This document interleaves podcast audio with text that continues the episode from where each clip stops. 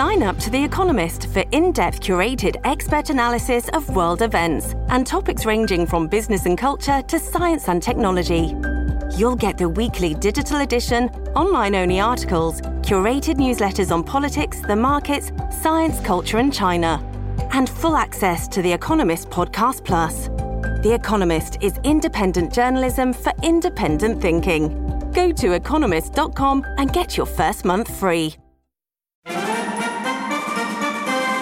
Red Apple Media Podcast Network presents This is Protecting America. Now, here's Emmy winning journalist Rita Cosby. And welcome to another edition of Protecting America. I'm Rita Cosby.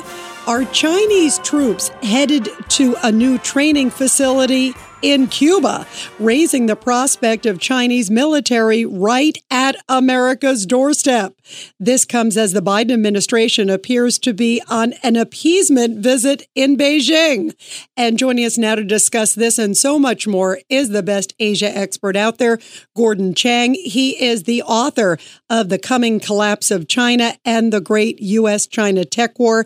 His Twitter is Gordon G. Chang. Gordon, great to have you here. Thank you so much, Rita. What was your reaction to Secretary of State Antony Blinken over there in Beijing? Uh, did it seem like an appeasement visit? It certainly did, and it was a debacle. Um, even before the visit was formally announced by the State Department, China was insulting our Secretary of State, and they certainly didn't let up during the trip. Um, the arrival in Beijing was bare bones, meant to humiliate. He was basically forced to spend most of his time with a junior official in China. Qin Gang, although he bears the title of foreign minister, is not of comparable rank to Antony Blinken. And um, the big issue was whether Blinken would actually meet Xi Jinping. It was confirmed at the last moment that he would. Um, and they had 35 minutes, a grand total of 35 minutes. And basically that's like a 10 minute meeting because you have to account for translation. Really, what had happened here is um, we saw the seating arrangements when uh, China's leader met Blinken, and it was clear that Blinken um, was put into a position where it appeared that he was basically a supplicant coming to the Grand Celestial Court. Xi Jinping was seated at the head of the table. He was by himself he looked like he was the emperor of the world, and that's what China wants to do. So it it just was a um, ill-conceived trip from the very beginning. Let's remember that this trip was postponed because of the spy balloon incident.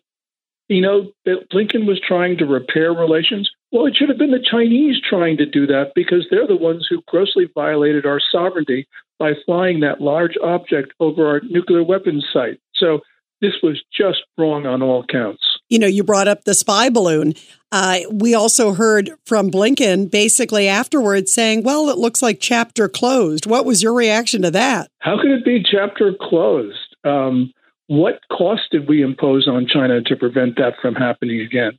It appears that uh, basically the Chinese said, no, we're not going to do it again. And so for Blinken, the chapter was closed. But Let's remember it is not. The American people are outraged by it.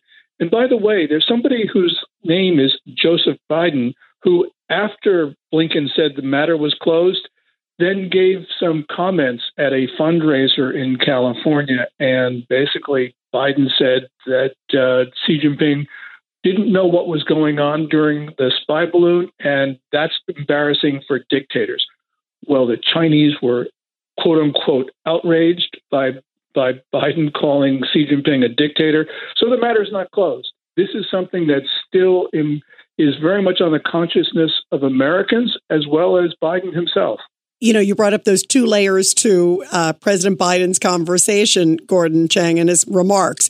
One of them, first, let's talk about the first part, the embarrassing part. He was seemed like he was making excuses for the Chinese too. He's like, "Oh, it just looks like maybe it went off course and was embarrassing for the Chinese." Any American who knows the details, anybody around the world, they know that it was hovering over U.S. military installations, getting intel. We know it was transmitting back, and then we didn't even shoot it down until it goes off of Surfside Beach, South Carolina, after it traversed the country.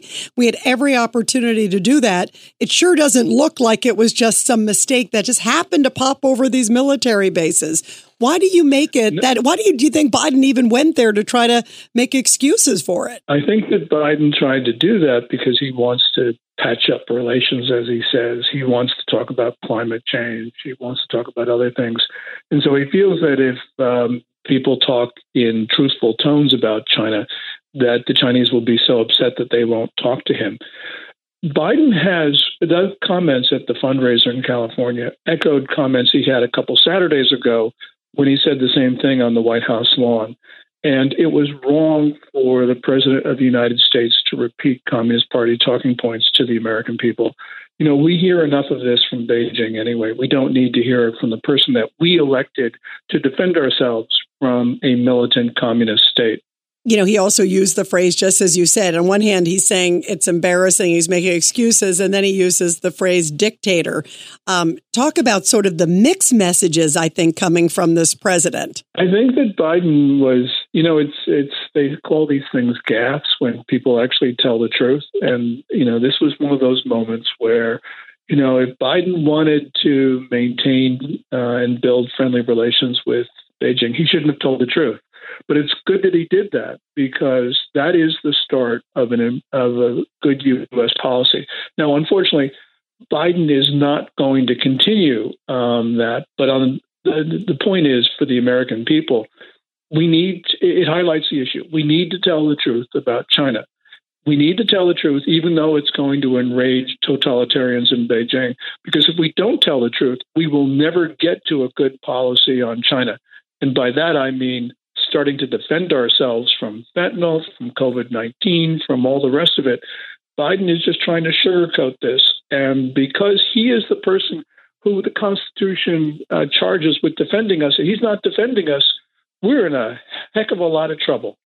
Yeah, it is really scary. The other thing, too, is Secretary of State Antony Blinken also made the comment uh, that they do not support, that America doesn't support independence for Taiwan. A lot of people were surprised because it's always been sort of an ambiguous policy, if you will. What was your reaction when you heard him say that? He basically should not have said that. Um, it gets a little complicated. Um, in, if you look at U.S. foreign policy, our one China policy, yes, we do not support Taiwan independence.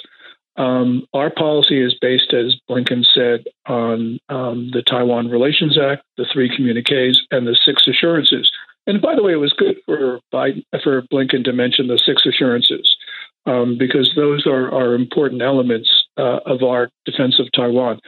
But after uh, the Chinese had humiliated Blinken, you know, day after day, he should not have said anything that Beijing wanted to hear. And I think that essentially, you know, you get to pick your words when you're a diplomat, and sometimes it's important not to say things. He should not have said something like that because I can tell you that officials in Taiwan are privately dismayed by Blinken's visit. And people around the region um, believe that uh, China humiliated the United States and that Blinken just took it showing weakness on the part of the administration. So this was this is something that he should not have said. You know, um, to your point about sort of the impression around the world, just as you talked about earlier, too, Gordon Chang was also this last minute, okay, come meet with me, um, you know, as Xi did with Blinken. You know, he's about to leave. It's a brief meeting, puts him in a, in a sort of lower diminutive seat location. All of that you know uh, better than anybody that Chinese propaganda is using this over and over again. Look, they came to us. Uh, look where we put him. Look how we treated him. You know, I mean, all of this, and then playing that comment too about Taiwan. This was a huge PR win for China. It, it certainly was. Xi Jinping's main form of diplomacy these days is intimidation. He world that the United States is finished and that he, Xi, is boss of the world. And that was the clear message on March 22nd when Xi Jinping was bidding farewell to Vladimir Putin in Moscow after the end of their 40th in person chat, where Xi Jinping said that change is coming that hasn't happened in 100 years. And you and I, remember, he's talking to Putin, and you and I are driving this change together. So, really, what the United States needs to do is to basically put China in its place. We need to show the world that we are a far stronger society, which we are. You look at the metrics, there's no question that we're a far stronger society. And China right now is in a state of distress, which is the reason why we have this unprecedented surge of Chinese migrants coming across our southern border. So, this is a point where the United States needs to have um, basically a, a, propaganda defense because um, China has this propaganda war on us. It is unrelenting, it is malicious, it's just day after day, Rita. We need to start defending ourselves, and we haven't been doing that. You know, you talked about the border. Um, as you brought up, there have been so many Chinese migrants coming into the United States, a huge portion, um, increasing exponentially. And yet we're also getting fentanyl coming from China. And I haven't heard this administration really take China to task. Can you kind of talk about the role China plays also with that and how we really have been just silent? I think this administration seems to have been to China on it. Yeah, Xi Jinping runs a total or a near total surveillance state. He knows everything that the large fentanyl gangs are doing because they're well organized and they're international in scope. But we don't have to speculate because we know that Chinese diplomats support the fentanyl gangs. Um, and those gangs actually launder their proceeds through the Chinese state banking system. So China wants Americans to die from fentanyl. And according to the CDC preliminary figures, we're talking somewhere 65 to 75,000 Americans who have died from doses of illegal Chinese fentanyl. Um, you know, we heard Blinken talk about fentanyl, um, about trying to establish a dialogue with the Chinese. Well, dialogue is well passed over. When you start talking, more Americans are going to die in the interim. We need to hold the Communist Party accountable for killing Americans. We should designate it a transnational criminal organization. We should prosecute it under the RICO statutes. That's racketeer influence corrupt organizations. We should be um, going after the Chinese hard because Americans in large numbers are dying, Rita. There's no time for talking anymore. This is just long past uh, the time where we should have any sort of conversation with the Chinese about fentanyl. We need to impose those costs immediately. Do you see this administration doing that? I mean, they don't seem to be doing anything vis a vis the border. They seem to, like the word fentanyl barely comes out of their mouth. You mentioned Blinken uh, barely mentions it, Biden barely mentions it. Um, they just seem to not want to draw attention to what has been an open border with easy fentanyl coming back and forth. Yeah, they don't want to talk about it. I mean, about a year ago, um, President Biden had a statement on fentanyl he did not have the word China in it at all. I mean, that's just wrong. Um, this is an administration that is trying to appease China. Uh, and this is just, we know appeasement doesn't work. One could argue that the appeasement of the weak is an acceptable policy. I don't think it is, but people argue that. But you can't appease a regime that thinks it's strong because we know what happens then. You know, apparently nobody in the administration has ever thought about what happened in Europe in 1938 and 1939. They have no sense of history. And because of that, they are making the same mistakes. We are the Britain and France of the 21st century. We are the ones that are permitting a militant aggressor to start a global conflict. And by the way, it looks pretty global because it's not just Ukraine. The Chinese and Russians are destabilizing North Africa. It's starting to look like a war. If China invades somebody on its periphery, that's World War III because that'll be war across the Eurasian landmass and Africa. Yeah, that is stunning. Um, you know, I also want to continue down south too. Um, this new news too that Chinese troops seem to be headed to a training facility in Cuba. I mean, here it is 90 miles plus about just off our coast of the United States. Could that be? Well, it could be um, because, uh, you know, the Wall Street Journal reporting about that. Um, Blinken, when he was in Beijing um, and afterwards, has talked about how the administration is doing all it can to stop that from occurring. But he never says what the Chinese response has been. He just says, well, we've been trying to prevent that. Um, the the thing about this is the Chinese the the the Biden administration has sugarcoated the Chinese involvement in Cuba There have been um, four Chinese listening posts in Cuba directed at the United States. And they have been there probably all of the century or for most of the century. We know the names of three of them because they've been in open sources for a very long time Lourdes, uh, Bejucal, and Santiago de Cuba. And the Biden administration tried to prevent the American people from knowing about that um, a couple weeks ago. So, really, what we have here is an administration that is in disarray, does not know what to do with Cuba, doesn't know what to do with China. And now we got Cuba and China together, and that sort of makes us think Cuban Missile Crisis round two. Yeah, you're right. And of course, uh, what a frightening period of history that was.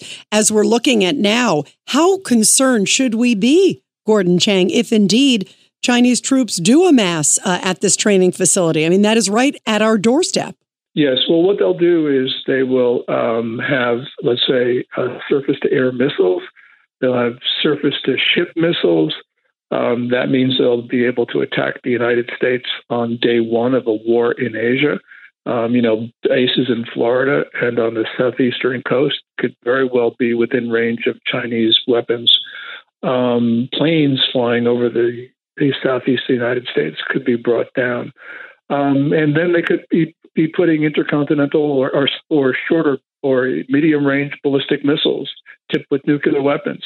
The Chinese are pretty bold, so we should sort of assume that they can they'll do whatever they think they can get away with. And right now, they think they can get away with everything. So we do not need, um, you know, Chinese nuclear weapons just 94 miles from Key West. Yeah, that is an enormous, enormous concern, especially given the fact um, that they seem to be, just as you pointed out with Russia and so many things, emboldened. Um, in the middle of all this, too, Gordon Chang, it's astounding to me that we haven't done anything to hold the Chinese accountable about the origins of COVID. Um, they haven't allowed the scientists in there in the Wuhan lab uh, just to even inspections or anything. Um, are you amazed? Here it is, so many years later, so many people died, millions around the world, and yet somehow China's getting a pass, at least from us. It's getting a pass not from the American people. It's getting a pass from the Biden administration. Um, Biden himself has had six or seven video calls or phone calls with Xi Jinping and one in person meeting, which was last November. Not once during those occasions has Biden raised the origins of COVID 19. And we've got to remember that this is 1.1 million Americans have died from this disease, according to Johns Hopkins. Um, this week, uh, we had uh, the passage of the deadline for the administration to release intelligence on the origins of COVID. They missed that uh, deadline, and I'm afraid that they are not going to release that because that uh, there must have been a discussion between Blinken and his Chinese uh, interlocutors about uh, the release of that COVID stuff because China really wants to prevent the world from knowing. And you know, I can understand why China would want to do that because they uh, of their grossly irresponsible and I believe murderous activities regarding the spread of COVID nineteen. But you know, the United States should be trying to disclose this. This is the deaths of more than a million Americans. So, you know, Rita, this is just an abrogation of President Biden's most solemn constitutional obligation, which is to defend the United States from foreign attack. He's not doing it. He shouldn't be in office if he doesn't want to do it. I can understand why he doesn't want to get into unpleasant conversations with the Chinese, but that's okay as long as he's no longer a president. If he wants to be president, he needs to defend us. Yeah, that is the first and foremost duty of any American president. Um, of course, this week we also saw the Indian prime minister in Washington. And some of the discussions were about the role that India could play in a helpful way, say economically, um, bringing like moving U.S. business maybe from China, dependence on China in a lot of areas. Maybe can India fill in some of the gaps? I mean, shouldn't we be looking for more alternatives? Well, we certainly should be. We should be trying to bring our supply chains, making them resilient, which means either bringing them into the United States or at least on this side of the Pacific. Um, going to India is better than China. Um, and really, what India can do is it is it is a counterweight. Um, it has been traditionally close to Russia, but um, you know, a lot of people, including me, are pretty upset at what uh, uh, Prime Minister Narendra Modi has been doing in connection with the Ukraine war. But as Russia has failed there, it means that India has no choice. It has to drop its relations with Moscow, which is failing, and it needs to build them with the United States because we are the only country that can help them because China is trying to break apart India. And so India doesn't have very many choices, which means, you know, there are a lot of people in the United States who criticize India, and I can understand it. India does a lot of things which we don't like um, from any number of different perspectives. But we're in an existential struggle with China. We can lose our country. We are losing our country, and we need all the help we can get. So um, this is like the Cold War. You know, if you lose, you're out of, you know, you no longer exist. So we need India. What do you see ahead for U.S. China relations, short term and long term, Gordon Chang? Short term, um, well, let me preface this by saying that uh, there's only going to be one survivor. It'll be either the People's Republic of China or the United States of America, not both. Um, and so we need to make sure it's us, and we need to start defending ourselves, and we haven't been as a society. Short term, there's going to be so many problems because even though the Biden administration wants to um, patch things up, you can't do it with a militant regime that doesn't respect Biden. And indeed, the American people are going to restrict Biden in what he can do. Long term, um, I, I just don't see that there's going to be two survivors. So it better be us. Yeah, you are absolutely right. Wow, what a uh, powerful, powerful message. And everybody, be sure to subscribe and share to this podcast. What an important message. Um, Gordon Chang, so great to have you here and always get your really valuable insight. Gordon, thank you. Thank you, Rita. And everybody, I'll be back soon with another great edition of Protecting America. And of course, you can catch me every weeknight, 10 p.m. to midnight on the legendary WABC radio. This is Rita Cosby, and thanks for all you do to protect America.